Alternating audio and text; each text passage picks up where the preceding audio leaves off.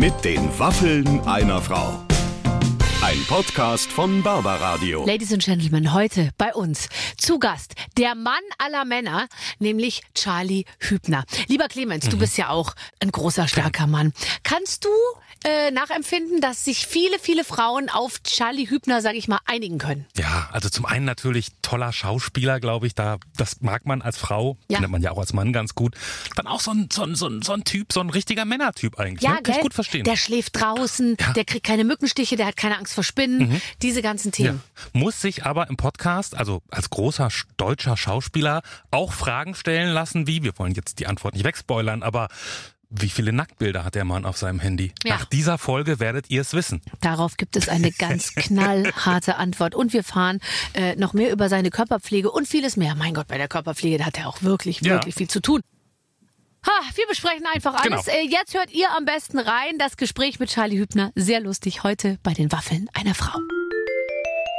Freunde, äh, also heute muss ich mal ehrlich sagen, ähm, werden wir viele Zuhörer und Zuhörerinnen äh, auf uns ziehen können, denn äh, wir begrüßen einen Mann hier im großen Gespräch, ähm, den alle lieben. Es ist wunderbar, dass er heute da ist. Charlie Hübner! Uh, moin, hallo. Mach mal die Arme hoch. Ah. Ich grüße. Dann ich sieht man auch grüße- mal deine Schultern direkt am Anfang. Gut. Grüße die Menschen. Hallo, seid gegrüßt. Ja, sehr gut. Oh Gott, Mann, du hast aber auch so viel, was man angucken kann. Äh, jetzt nicht alles gleich auf einmal. Nein, Ähm, ist eben, eben. ich freue mich. Du bist leider nicht ähm, äh, direkt hier bei uns. Du sitzt in einem Hotelzimmer in, äh, in München. Ich gehe aber davon aus, dass du nicht in München bist, um Ferien zu machen. Nein, ich bin nicht in München, um Ferien zu machen, sondern dann doch, weil wir heute Abend hier Münchner Premiere von unserem Film haben, Sophia der Tod und ich So. im City Kino. Ja. Und äh, das ist total, da freue ich mich tierisch drüber. Das ist total schön. Wir werden ja gleich noch über den Film sprechen, aber ich kann mir jetzt nicht, also wenn man eine Premiere hat, sage ich mal, ja, jetzt bist du da der Regisseur, wir werden das gleich noch in Ruhe besprechen. Was genau wird dann deine Aufgabe heute Abend sein? Ist man aufgeregt oder ist das eigentlich eher so geil? Man nimmt nur das Beste mit, weil der Film ist ja fertig und dann ist nur noch Party angesagt. Na, ich bin gespannt, wie der, äh, wie der funktioniert tatsächlich. Also wir haben uns da ja einiges ausgedacht und es ist auch der Dimitris da, Thesis da, ist die erste Premiere mit dem Autor des Buches.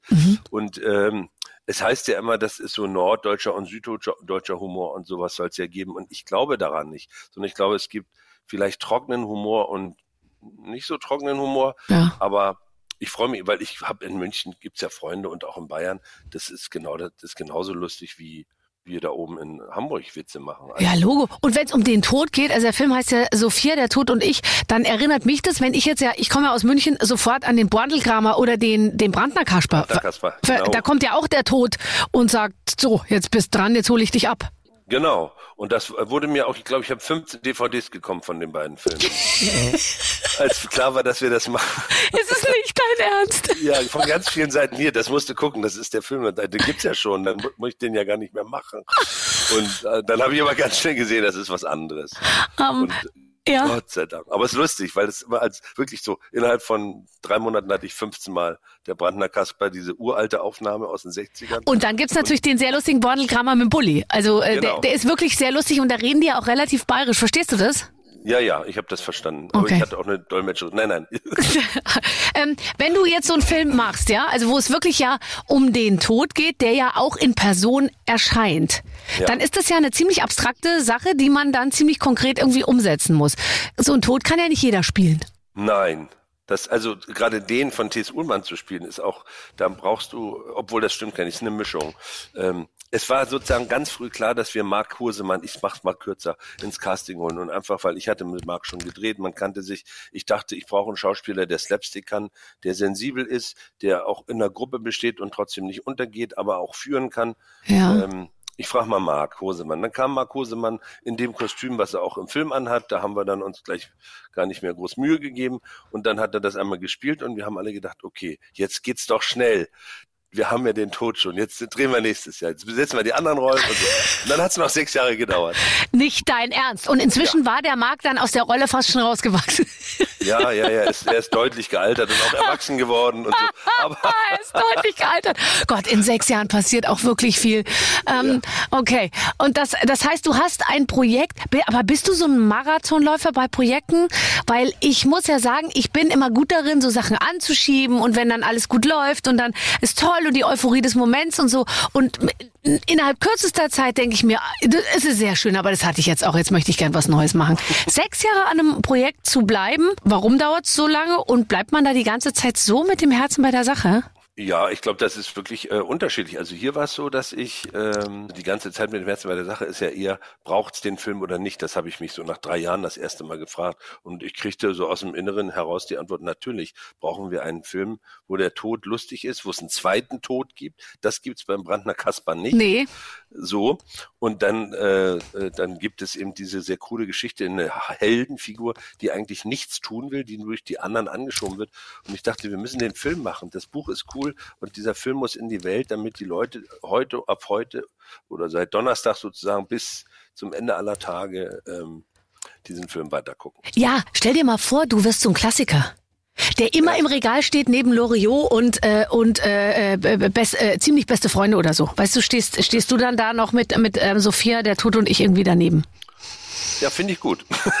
Das wäre total toll. Das, wenn total dann die Leute sich wieder DVDs kaufen, weil das mit dem Netz doch nicht so eine gute Idee war. Nee, und jetzt, Aber, und ich habe, also die Geduld ist sozusagen, Geduld ist tatsächlich eine Passion von mir und ich äh, leide darunter überhaupt nicht. Ich hätte jetzt auch noch zwei Jahre gewartet. Für mich war klar, dieser Film muss gemacht werden und äh, äh, die Schauspieler müssen das auch spielen. So, und du bist ja diesmal nicht Schauspieler, ähm, sondern, sondern Regisseur.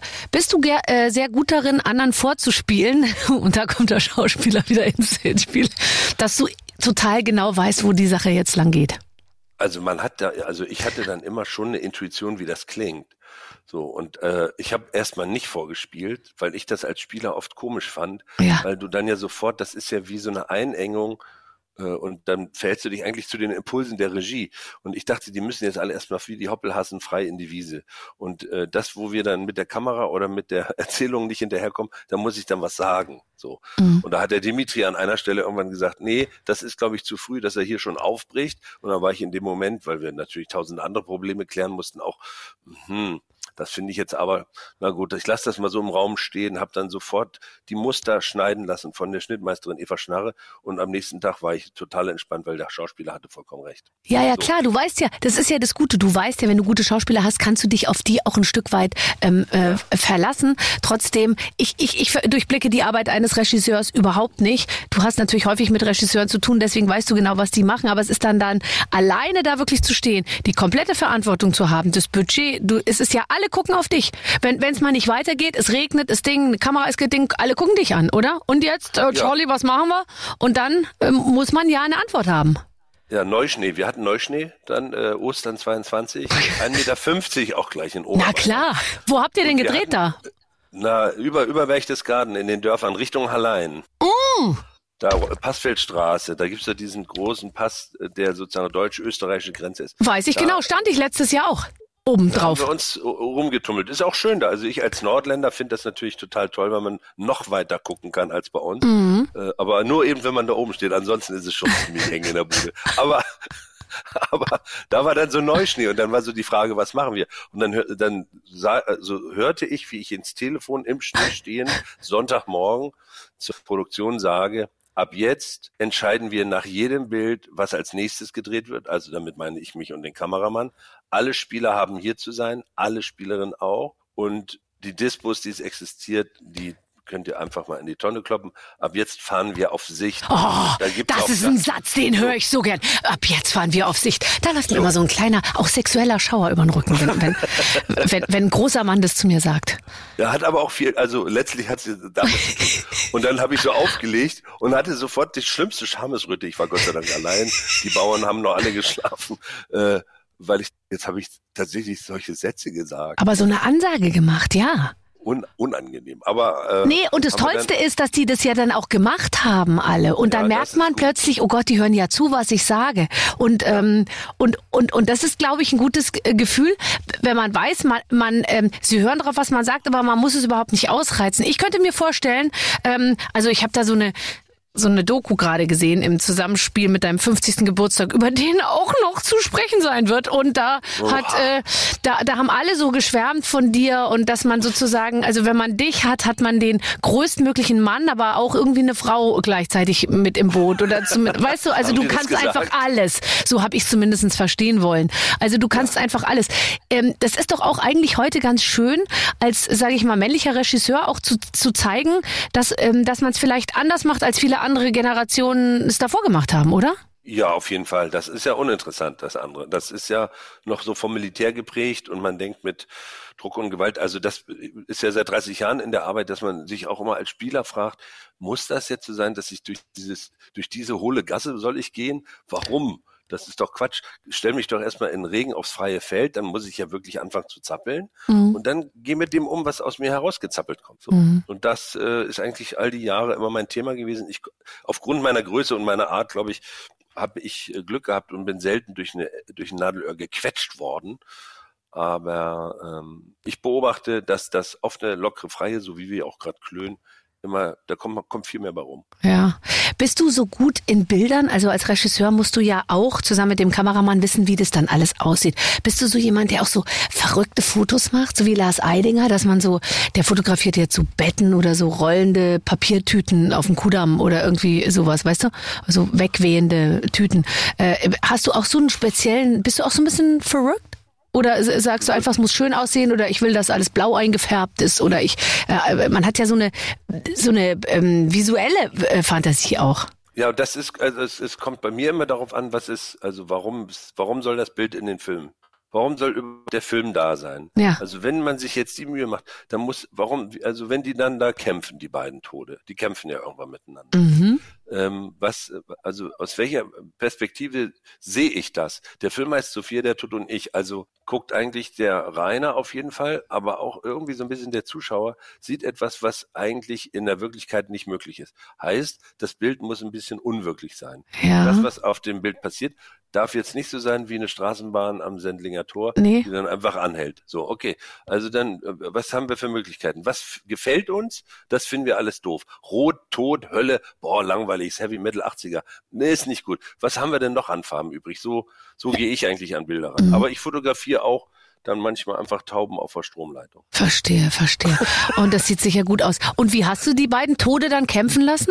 Ja, das ist so, das ist ja dann nur mal kurz vor Spoilern. Also wir haben dann gemerkt, es ist natürlich in der Filmgeschichte, damit spielt's ja auch ein bisschen immer gut, dann auch mal Zeitraffer und Zeitlupe einzusetzen. Ja. Dann gibt's ja noch das schöne große Feld des Sounddesigns. Also man erfindet Töne. Da kämpfen ja zwei aus, der, aus dem Weltall. Also die kommen aus dem Weltall auf die Erde, das gibt's ja auch wirklich. Mhm. Das macht ja andere Geräusche, als wenn wir zwei jetzt miteinander kämpfen Ja. würden. Jetzt stell dir mal vor, ähm, so Meteoriten kämpfen miteinander. Ist Wie klar. klingt das? Da hat der Sounddesigner im Wedding, im Berlin Wedding gesagt, da weiß ich ganz genau und hat uns dann sowas gebaut. Oh, ist das toll. Also von Farben her sind wir dann, weil das Licht ja auch immer wechselt, das spielen wir mit hell und dunkel, also es ist Tag und Nacht. Ich meine, da treffen ja eben auch zwei Meteoriten aufeinander, das klingt anders und wir haben ähm, harte Schnitte, ganz viel Zeitraffer, ganz viel Zeitlupe. Also es soll auch äh, sehr gefährlich werden. Man soll auch denken, Charlie Hübner hat sich vertan und er zerstört gerade, das ist so Minute 36, er zerstört seinen eigenen Film. Er kann es nicht. Er soll es lassen. Er soll einfach aufhören. er soll wieder. Er soll Oh Sind das, wieder in- sind das die Träume, die man hat? Wenn man an, Ja, so ein, an so ein großes Projekt geht, ist das, ist, was sind, was ist der Traum, den du, den du träumst? Ich träume immer nackt auf einem Klo zu sitzen, ähm, mit zwei Salontüren, die sich so, die so schwingenmäßig vor mir hin und her schwingen, die aber die ganze Zeit in Bewegung sind und die sind an einem Pfosten befestigt, aber darum ist keine Wand. Also das heißt, ich sitze mitten im Raum, muss groß, Nummer zwei, alle gucken zu. Das ist mein Angsttraum. Ich mache ein neues Projekt, ich gehe auf die Bühne, ich mache ein Konzert, irgendwie sowas. Wovon, wovon träumst du? Nee, das, äh, bei mir ist das nicht anders. Ich glaube, das ist, weil ich das als Kind wirklich so machen musste. Nein, also, äh, nee, ich weiß gar nicht. Ich habe diese Angstbilder nicht, sondern ich ärgere mich dann, wenn das, was wir uns ausgedacht haben, nicht funktioniert. Dann ist das so, das ist dann wie so ein Papierhaus, was zusammenfällt. Oder wie so ein, äh, es gibt auch Salzburger Nockerln und dann. Ja, wenn du die zu früh aus dem Ofen rausnimmst. Ja, genau. Und dann meinst du, puff. Ja, So. ich, ich wüsste noch andere Beispiele, wo Sachen sozusagen äh, sich ganz anders entwickeln, als man sie, wo Sachen nicht so klappen, wie man sie sich ursprünglich mal ausgedacht hat. So. So. Genau so. Okay, genau verstehe. So. Oh Gott, da wäre ich auch sauer. Und dann richtig. Man ist sauer und man schämt sich dann auch. Ja, ja. Weil man irgendwas nicht gut. Aber dieses Angstbild hatte ich jetzt bei dem Film überhaupt nicht. Bei der Doku davor war es Döller, weil das Doku ist, Doku ist ja noch offener. Da weißt du ja nicht, bist du mit dem Fisch, in, mit dem Schiff ins richtige Meer gefahren, gibt's da Karpfen oder nicht. Wenn Mhm. du ins Meer fährst, schwer mit Karpfen. So, das ist bei der Doku schwieriger. Das ist hier, gibt's ein Drehbuch, da kannst du dann nochmal nachdrehen und so. Ja, trotzdem. Ich meine, es ist ein Riesending. Man stellt sich da vorne hin. Hast du schon mal einen Film beworben, den du richtig doof fandst? Du hast ja sicher auch irgendwann mal irgendwo mitgespielt, wo es nicht so war, wie, wie man es dir vorher versprochen hat. Oh ja. Und dann muss man auf Promotion-Tour gehen und sagen, wow. Wow. Und so. Und man denkt sich, lass mich hier raus. Ich will einfach diese Scheiße mir nicht nochmal im Kino angucken müssen. Wo ist denn diese gute Weinbar, denke ich dann immer, dass sich das anders anfühlt, dass ich so diese vier Zentimeter über der Erde andere Themen habe. Aber das ist das Schöne, um es umzudrehen. Bei dem Film, das kann ich wirklich, hätte ich auch vor einem Jahr nicht gedacht, dass ich mal so Sätze sage, aber bei dem Film weiß ich jede Sekunde genau, warum sie so ist und ich meine den genau so. Ja. Ich finde, das komplette Ding, jede Minute, auch jede Länge, wo man denkt, oh, können wir schneller gehen. Ja. Nein, das ist genau so, gemeint. also, das kann man jetzt schon mal sagen, den Leuten, die jetzt ins Kino gehen, läuft ja seit Donnerstag. Der Charlie findet jede Minute genauso äh, richtig. Und Ja. ich finde sie auch gut. So, und er findet sie auch gut. Und, und du hast eben gesagt, und wenn der Zuschauer auch denkt, jetzt könnte es mal ein bisschen schneller gehen. Nee, eben nicht. Es ist nämlich genauso gewollt. Das, das finde ich, kann Genau. man ja nochmal dazu sagen, weißt du? So sieht's nämlich aus. So. Also es ist alles genauso gemeint, gewollt und hat unglaublich Spaß gemacht letztlich. Für mich ist es so, ich habe heute meinen allerersten äh, Arbeitstag und ich, äh, ich war jetzt sieben Wochen weg. Und zwar weg Ja. im Sinne von, ich habe nicht, ich habe zweimal mit meiner Mutter telefoniert, aber auch nur deshalb so selten, weil sie den Rest der Zeit bei, bei uns war. Und einmal mit meiner äh, Freundin. Und ansonsten nicht, nicht ein einziges Mal. Und dann komme ich zurück in die Arbeit und dann habe ich das Gefühl, ich kann ich habe erstens alles verlernt. Ich kann nicht mehr mit Menschen sprechen. Mir fällt nichts mehr ein. Ich bin unlustig. Alles ist schlimm. Ich kann mich nicht öffnen.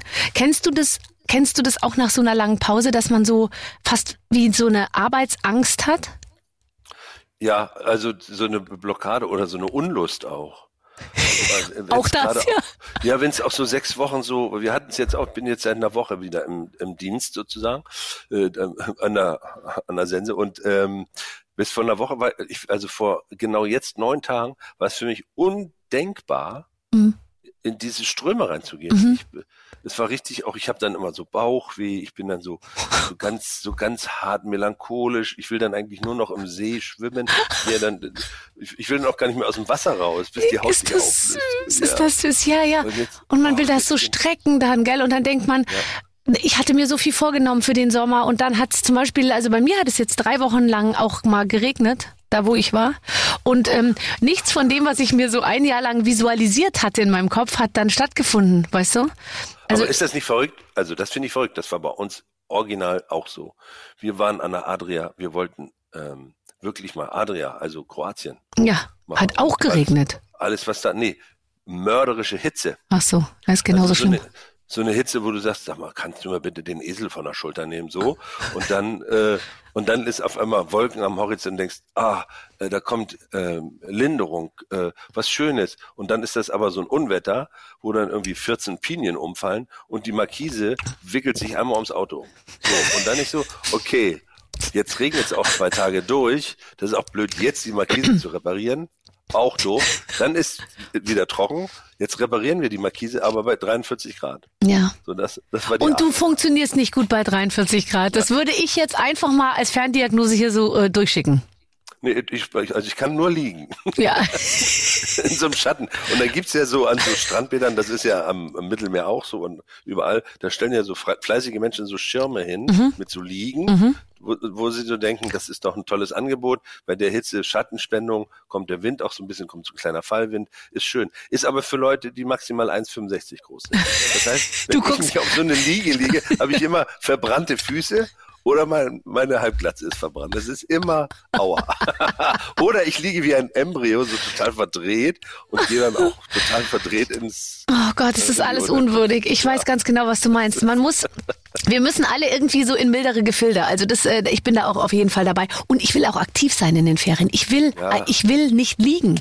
Ich kann auch gar nicht mehr so so gut liegen, äh, merke ich jetzt dann, äh, weil ich auch Geräusche mache. Äh, wenn ich, äh, wenn ich, wenn ich dann aus der Embryohaltung von der Liege wieder aufstehe. Und das möchte ich übrigens auf keinen Fall. Ich habe das auch schon mit vielen unserer Kollegen besprochen.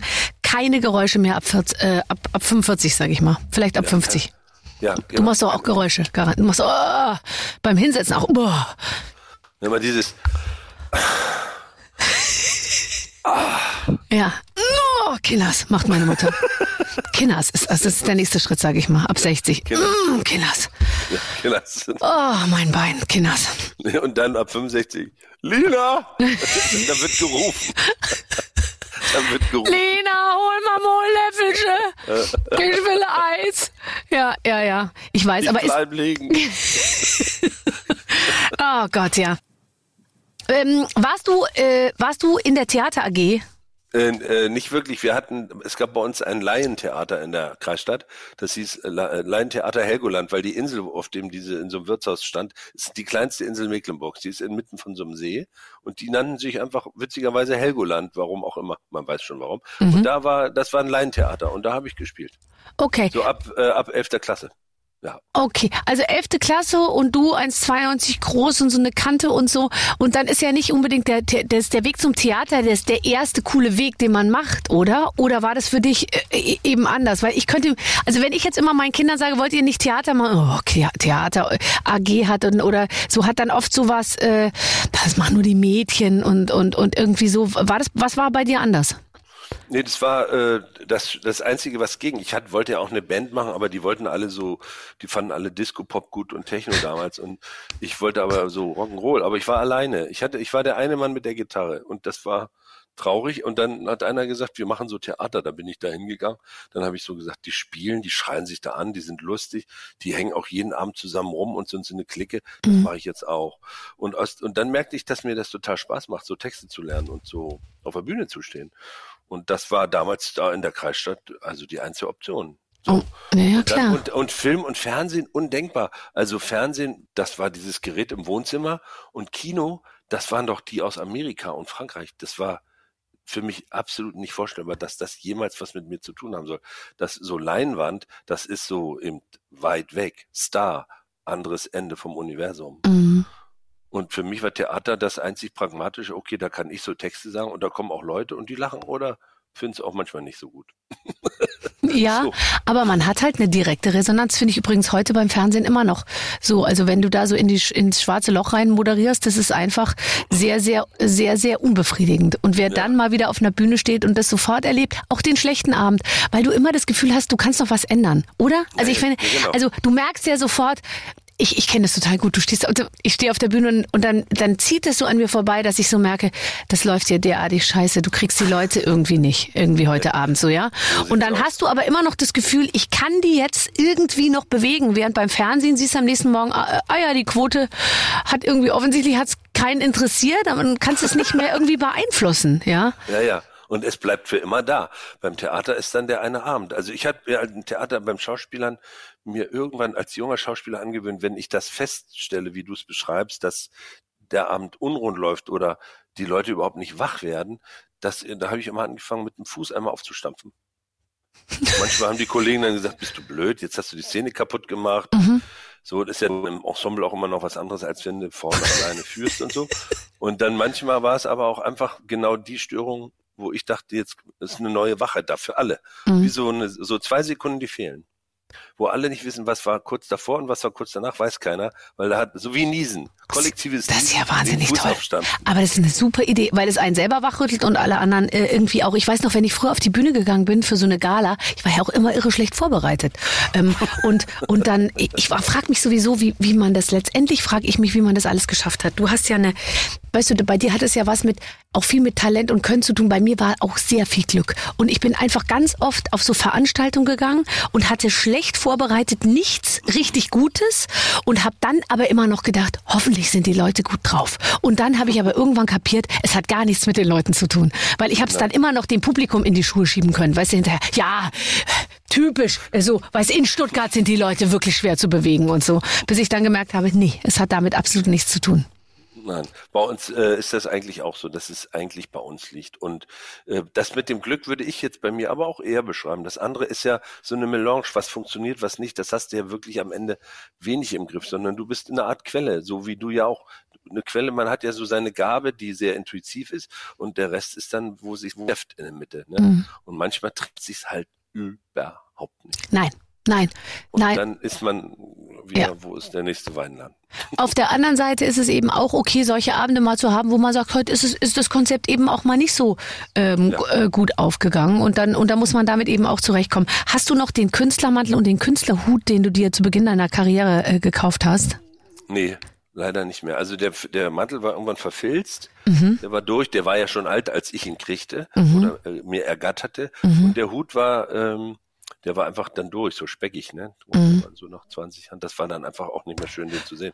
Hättest du ein Vogelnest drin bauen können. War das für deine Vorstellung so, dass man als, als, als Schauspieler trägt man einen langen Mantel und, und einen Hut? War das deine Vorstellung vom, vom, vom Schauspieler sein? Oder war das ein Requisit für, für auf die Bühne? Nee, das hast du privat getragen. Ja, es war, es ist also die, also es war einfach in der Zeit, da gab es noch einen Kollegen, der hatte dann so eine Schapka, also so eine, so eine äh, Peaky Blinder Mütze auf mit Mantel, also diese schweren ja. abgetragenen Lodenmäntel. Das war Künstlertum bei mhm. uns. Mhm. Und dann, dann unterschiedliche äh, Kopfbedeckungen.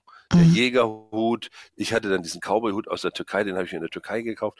Der hatte, der andere hatte so einen Schapka, aber es war schon so, so, so, sag mal, abgehangener Gangster-Look. Das war die Aufgabe. Ja, super. Um sich. Und damit geht man dann noch zu, damals war ja noch Handballtraining angesagt. Ja. Und dann sagt der eine, wo ich eigentlich herkam, aus dem kleineren Ort, äh, das war so im September oder so, Charlie, Fasching ist im Februar. so gemein, wenn man eigentlich, äh, man will ja ernst genommen werden mit dem Hut absolut, und dem Mantel. Absolut.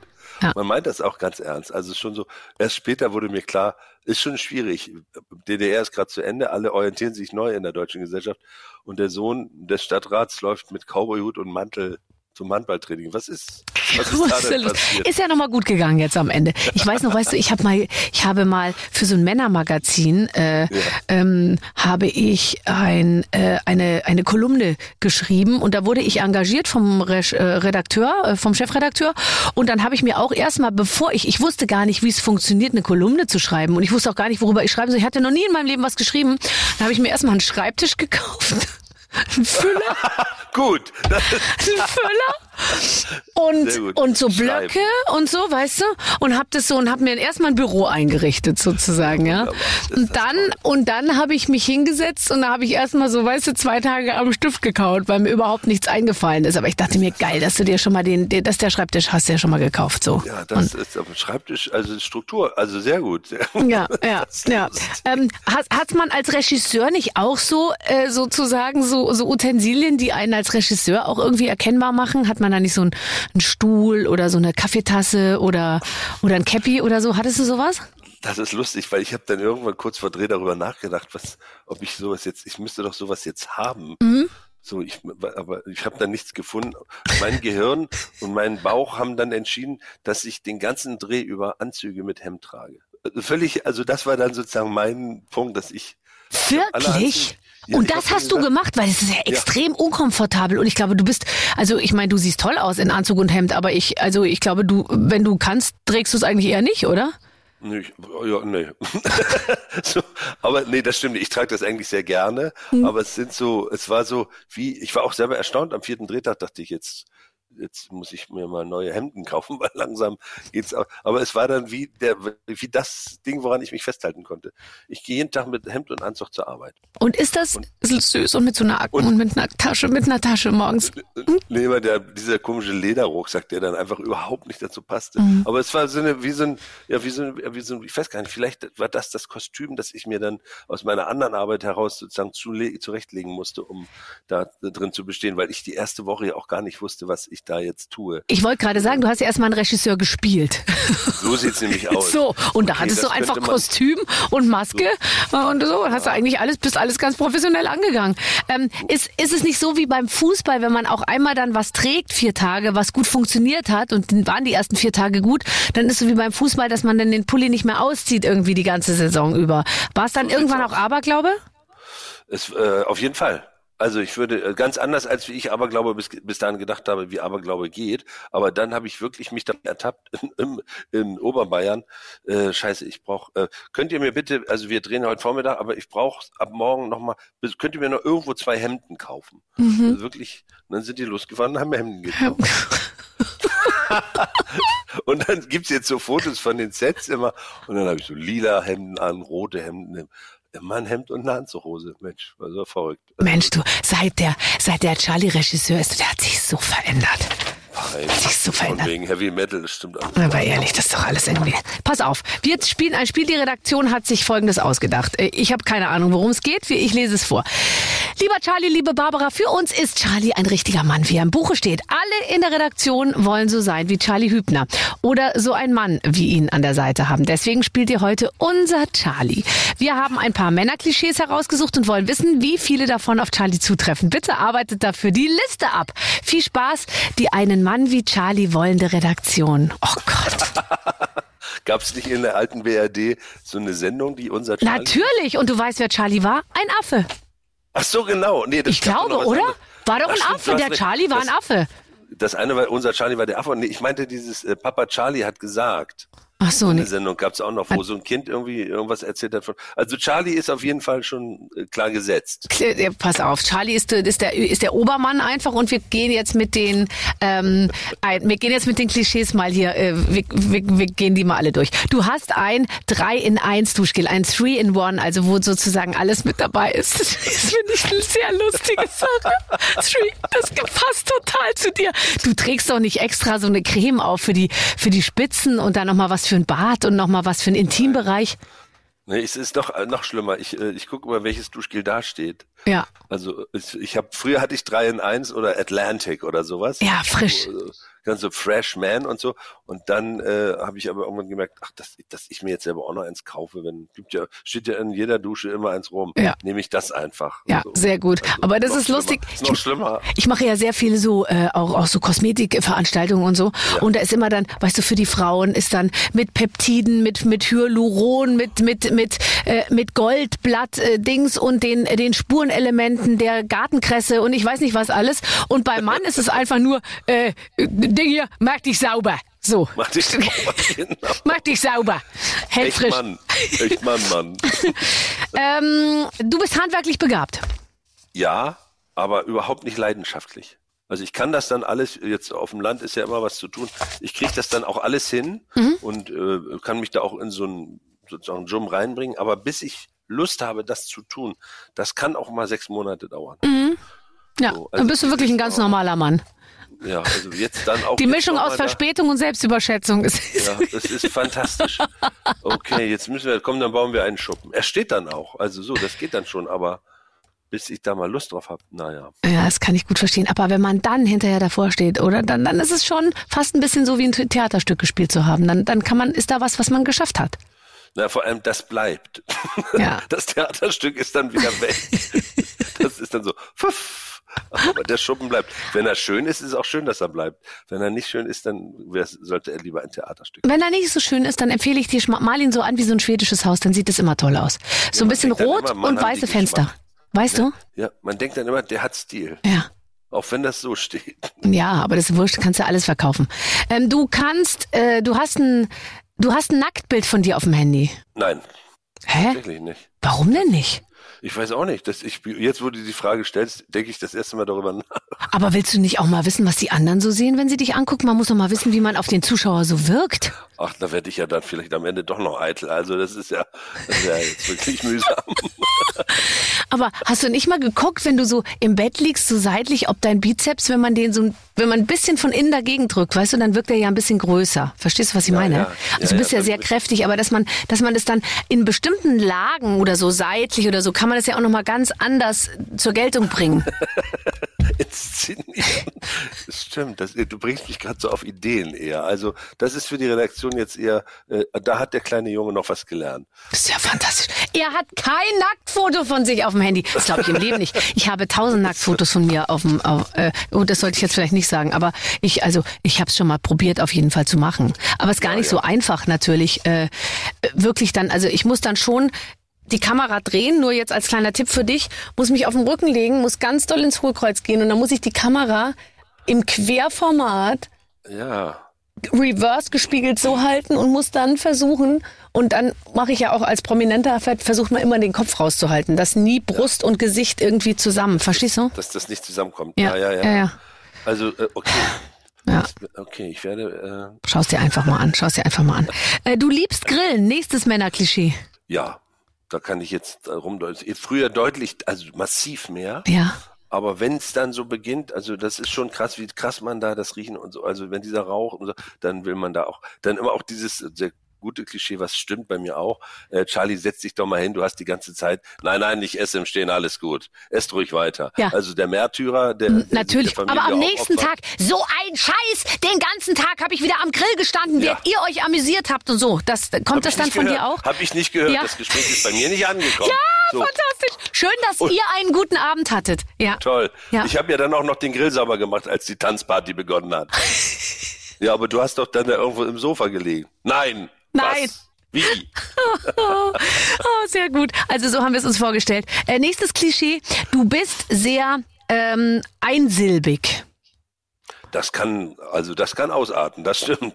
Also ich kann auch das äh, durchreden, das, das kann ich auch sehr gut durchlabern, aber es gibt durchaus Momente, wo die Einsilbigkeit mir ein sehr willkommener Hafen ist. Da, da also da lege ich dann richtig lange an. Und ähm, merkst du dann in dem Moment, dass du dann für deine Umwelt so, dass es, dass es, äh, dass es, dass es schwierig wird oder oder oder kriegst du es gar nicht mit, dass du dich dann abkapselst?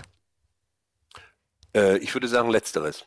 Mhm. Das wäre, da müsste man aber für die Kontrollinstanz jetzt nochmal meine, vor allem meine Ehefrau fragen. Fragen, ja, ja, klar. Ja, Aber ja. ich würde sagen, ich kriege es nicht mit, sondern das ist dann wie so eine, es ist, weil das andere ist ja ein aggressiver Vorgang. Wenn du äh, dich entscheidest, einsilbig zu sein, das kenne ich eher aus der Arbeit, wenn mich was irritiert und ich äh, sozusagen anfange, mich aufzuladen innerlich, dann, wenn die Wut sozusagen sich so hochkoppelt, dann, ähm, dann werde ich sehr einsilbig, aber das ist dann so bewusst eingesetzt. Aber dieses, ja, ja.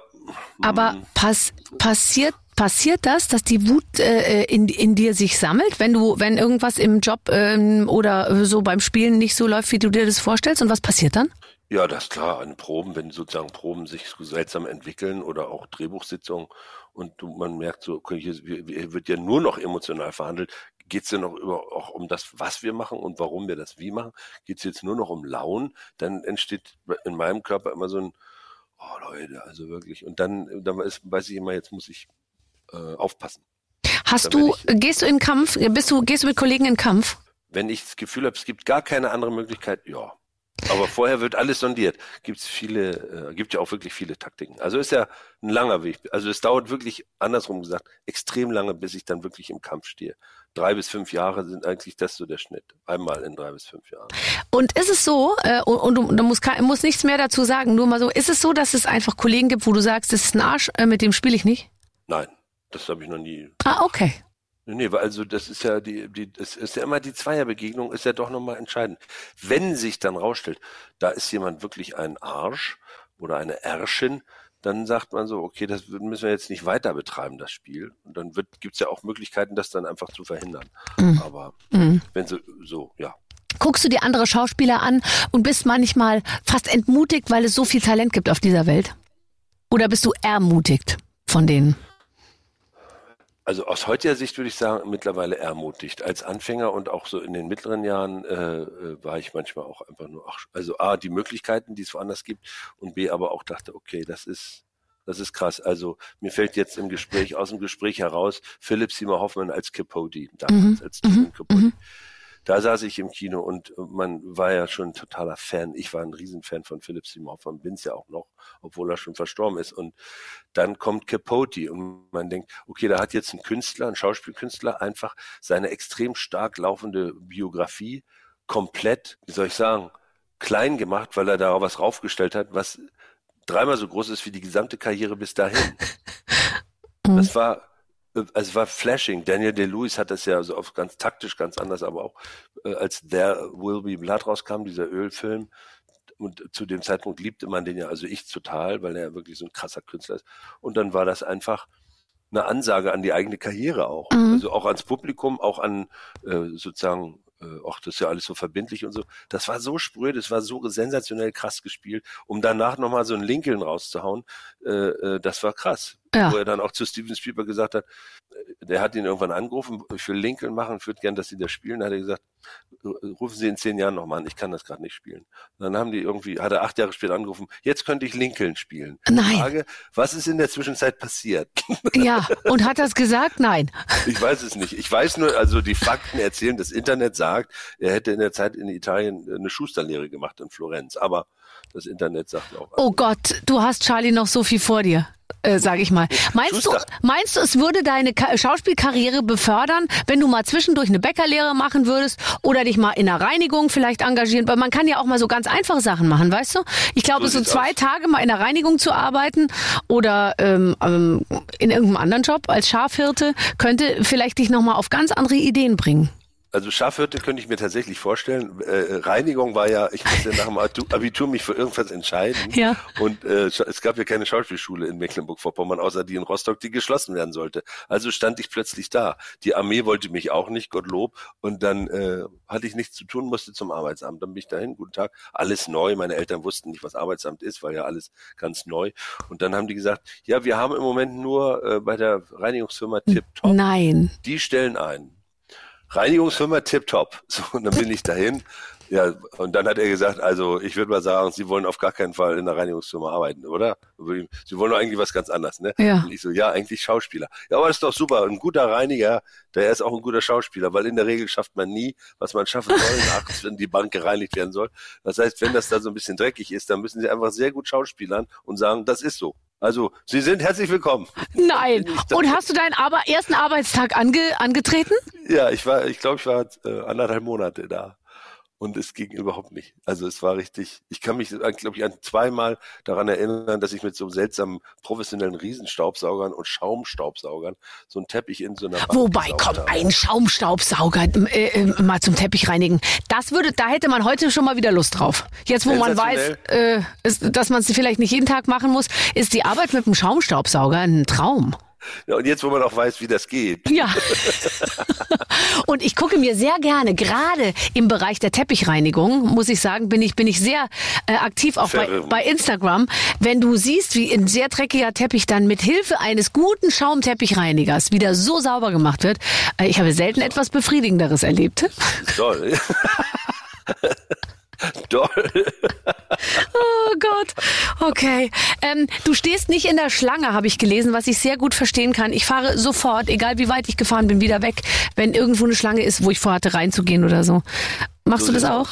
Das ist so geblieben. Also Lina hat äh, sozusagen mit ihrer Herkunft also ähm, geschafft, dass ich im Ruhrgebiet ab und an manche Schlange mich anstelle, aber nur, wenn wir zu zweit oder zu dritt sind. Alleine niemals. Das schaffe ich nicht. Ich weiß auch nicht warum. Ich muss dann mich um andere Sachen kümmern. Bei mir ist auch so, ich fahre dann nochmal weg. Also zum Beispiel während ja. der Corona-Zeit hatte ich wirklich manchmal ähm, echte Essensengpässe, weil ja vor den Supermärkten musste man ja anstehen. Und ich ja. bin dann so oft, dann bin ich wieder nach Hause gefahren, weil ich mir dachte, ich stehe da nicht. Und ich bin sofort entmutigt. Wenn da fünf Leute vor mir sind, denke ich mir, nee, da ist mir meine Zeit zu schade. Totaler Schwachsinn, weil meistens ja. geht es ja immer viel schneller, als man denkt. Ja, ich habe auch alles probiert. Also so therapeutisch dann äh, mich hingestellt und dann so eine Stoppuhr auf dem Handy kannst du das alles machen. Da gibt's ja tausend Tools. Stoppuhr angemacht ja. und dann äh, geguckt, wie lange ich wirklich stehe. Manchmal sind's dann nur drei Minuten. Ja, klar. Aber mental, mhm. seelisch. Eine Wahnsinnsanstrengung. Absolut Krater, absoluter Krater. Ja, aber du wirst doch vorgelassen. Nein, also das habe ich noch nicht so oft. Ich, warte, lass mich überlegen. Ich will nicht lügen. Äh, aber das ist sozusagen kein Standard. nee, und will man dann auch nicht wahrnehmen. Wann, äh, wann, wann nimmst du deinen Promi-Status mal, ähm, wie soll ich sagen, wann, wann nutzt du den mal für dich? Wenn Menschen, die mir sehr lieb sind, gerne noch in eine Kulturveranstaltung möchten oder, oder dann ist das da mal, ist da, ist da noch was zu machen. Ja, klar, Charlie, für dich geht das schon. Na, danke. Mhm. Ja, es ist so eine Mischung, gell? Man, man sagt dann so einerseits, du, ich will hier auch gar nicht irgendeinen Promi-Bonus und so, aber gleichzeitig nimmt man es natürlich voll. Ja, ja, aber sehr, sehr wenig muss ich, äh, kann ich in aller Lässigkeit. Ich mach's beim äh, am Flughafen, muss ich sagen, wenn ich äh, wenn ich hilfesuchend direkt zur äh, Priority-Schlange gehe, wo ich nie durchgehen darf, weil ich immer ein total normales äh, äh, Ticket habe und ich dann äh, scheinheilig so frage, äh, wo man sich denn hier anstellt und so und dann immer aber so und so ganz langsam spreche und mich ganz langsam bewege, dass der die Möglichkeit hat, wirklich sich an mich zu erinnern. Verstehst du? Was jetzt nur leider dazu kommt, meistens fliege ich ja sehr früh morgens und dann ist es eben so, dass ich mich dann schon auch komplett geschminkt haben muss, damit die überhaupt eine Chance haben, mich zu erkennen.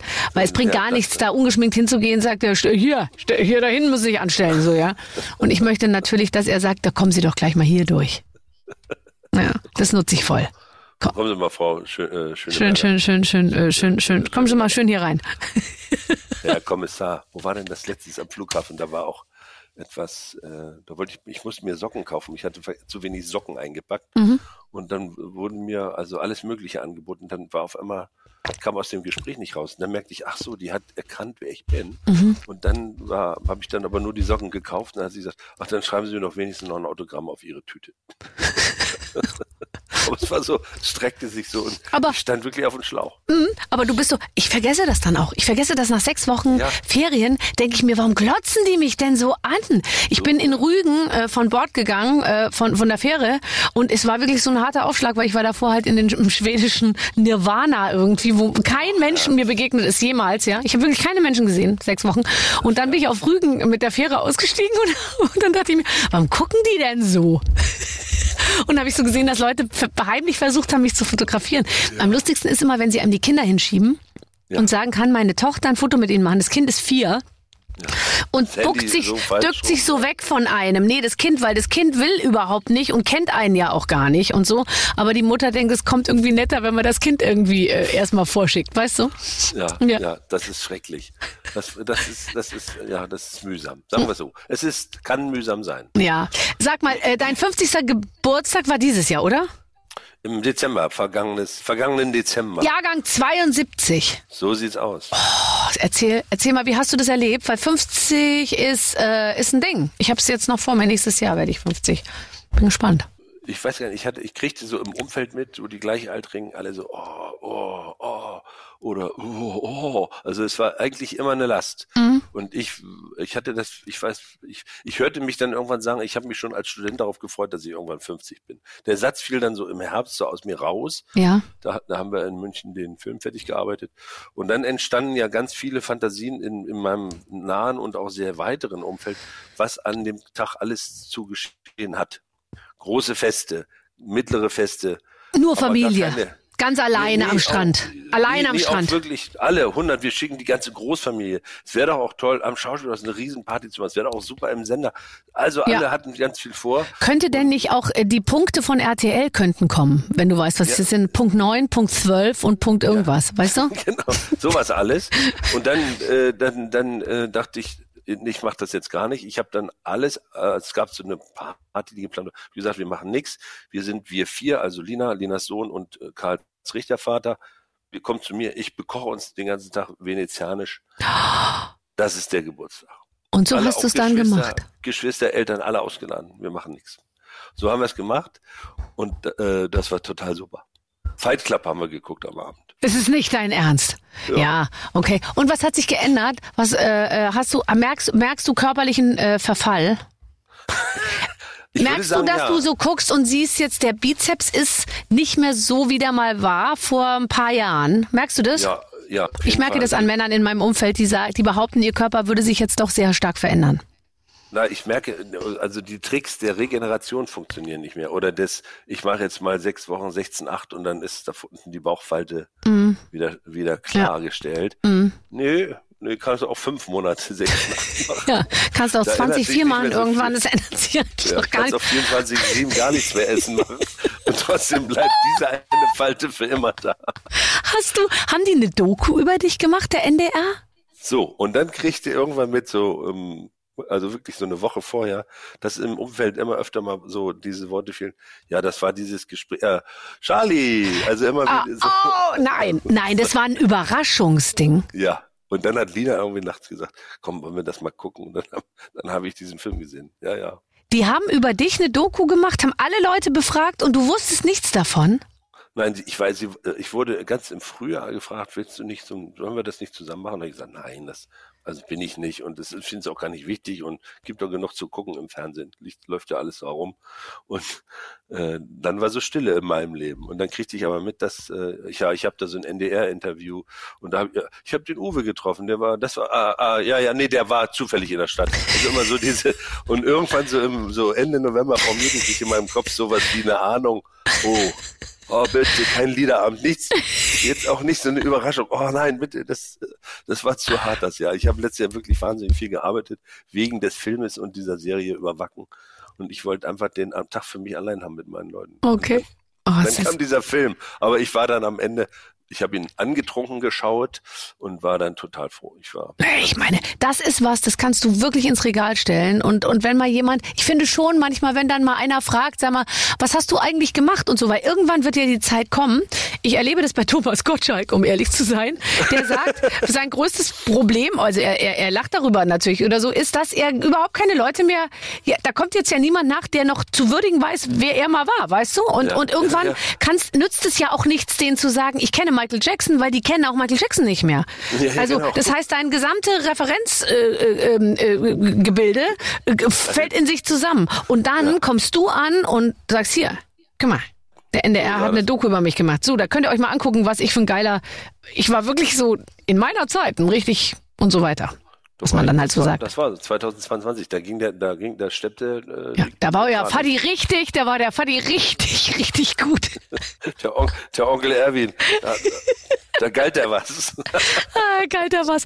Ähm, du, du hast gerade gesagt, ich habe es angetrunken geguckt und das finde ich sowas wunderbar. Du rauchst doch bestimmt auch noch, oder? Nee, ich habe aufgehört.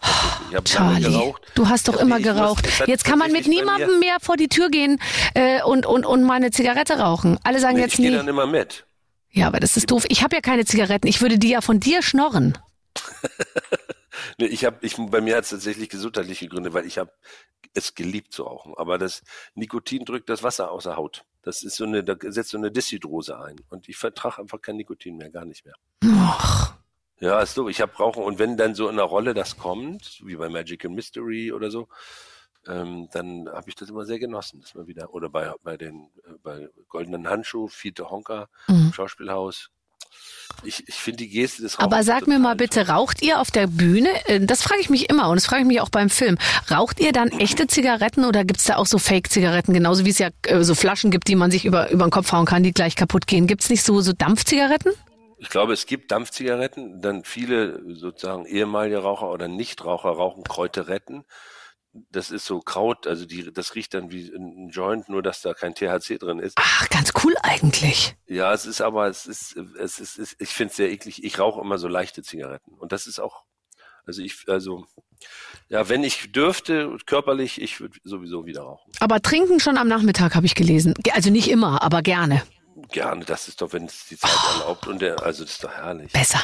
Ich finde, dieses Abendstrinken macht mir so einen Druck immer, jetzt muss es passieren, äh, Party, äh, oh, das wird heute spät, heute gehen wir richtig steil und so. Da bin ich schon, das nein, ist, das, da, da verkrampfe ich. Ich habe ich eine Blockade ja, und ich ja. finde, wenn es so am Nachmittag ist, äh, äh, zwitschert's viel besser und dann muss man auch gar nicht so lang, weißt du, kannst trotzdem um neun gehen und hast einen kleinen Diridari. Ja, und man hat, genau, man hat, man guckt einfach, es ist ja dann auch noch hell und die Helligkeit mit so einem sanften Glimm drin hat ja dann auch eine Doppelbödigkeit. Das ist dann sofort interessanter.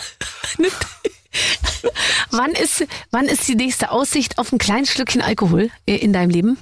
Ja, das liegt ja in meiner Hand. Heute Nachmittag, ne? Das, ja, ja, würde ich jetzt dann auch mal sagen, dass, warum sollten wir das fahren lassen? Ganz genau. Ach, ich finde es schade, dass ich da heute nicht mit dabei sein kann. Ähm, jetzt habe ich nicht mit dir über dein Tagebuch und dein Kinderzimmer geredet, aber das machen wir einfach beim nächsten Mal. Gut. Okay. Ja, eben, das wird ja wieder ein nächstes Mal geben. Ja, natürlich. So viel wie du machst und äh, wie ich in der Doku gesehen habe, haben alle über dich gesagt, dass du einfach dich immer für die richtigen Projekte entscheidest. Und so wird es ja auch in Zukunft bleiben und deswegen bleiben wir natürlich ganz kultiviert an dir äh, ganz nah dran. Schön, dass du bei uns warst. Ja, es war wunderschön. Ich freue mich auch, dass ihr dann wieder ganz nah an mir dran seid. Mhm. Und das nächste Mal auch wieder so, weil wenn du zu mir in die Sendung kommst und ich dich sehe, ist es jedes Mal so, dass ich mir denke, mal gucken, was er heute für eine Frisur hat, weil du bist ja in den absurdesten Rollen. Ich kenne dich, ich habe dich noch niemals mit einer relativ normalen Frisur so wie heute gesehen. Ich kenne dich nur mit grünen Haaren abrasiert, Glatze, ganz lang. Also immer so, dass man denkt, jetzt hat er eine Wette verloren. das spricht dann aber eigentlich für die, für die Maske, für die Idee. Absolut, gut. absolut. Ja, das ist total geil. Äh, schön, dass du da warst. Ja, ich danke dir. Tschüss. Charlie Hübner. Tschüss. Wiedersehen. Tschüss. Ja, übers Kinderzimmer und mhm. über sein Tagebuch sprechen wir beim nächsten Mal. Da, da, da bin ich ja, sehr gespannt. Ja, ja, schlau gemacht, direkt fürs nächste Mal verabredet. Ja, ich habe ihn gleich ver verhaftet sozusagen. Ja, das sind so gute Leute, die muss man an sich binden, ja, sage ich dir. Es ist so schwer, äh, gutes Personal zu finden. also, ähm, wir hoffen, ihr habt euch auch amüsiert. Ja, und in der nächsten Woche gibt es eine neue Ausgabe mhm. von den Waffeln einer Frau. Bis dann, alles Gute. Mit den Waffeln einer Frau. Ein Podcast von Barbaradio. Das Radio von Barbara Schöneberger. In der Barbaradio App und im Web. barbaradio.de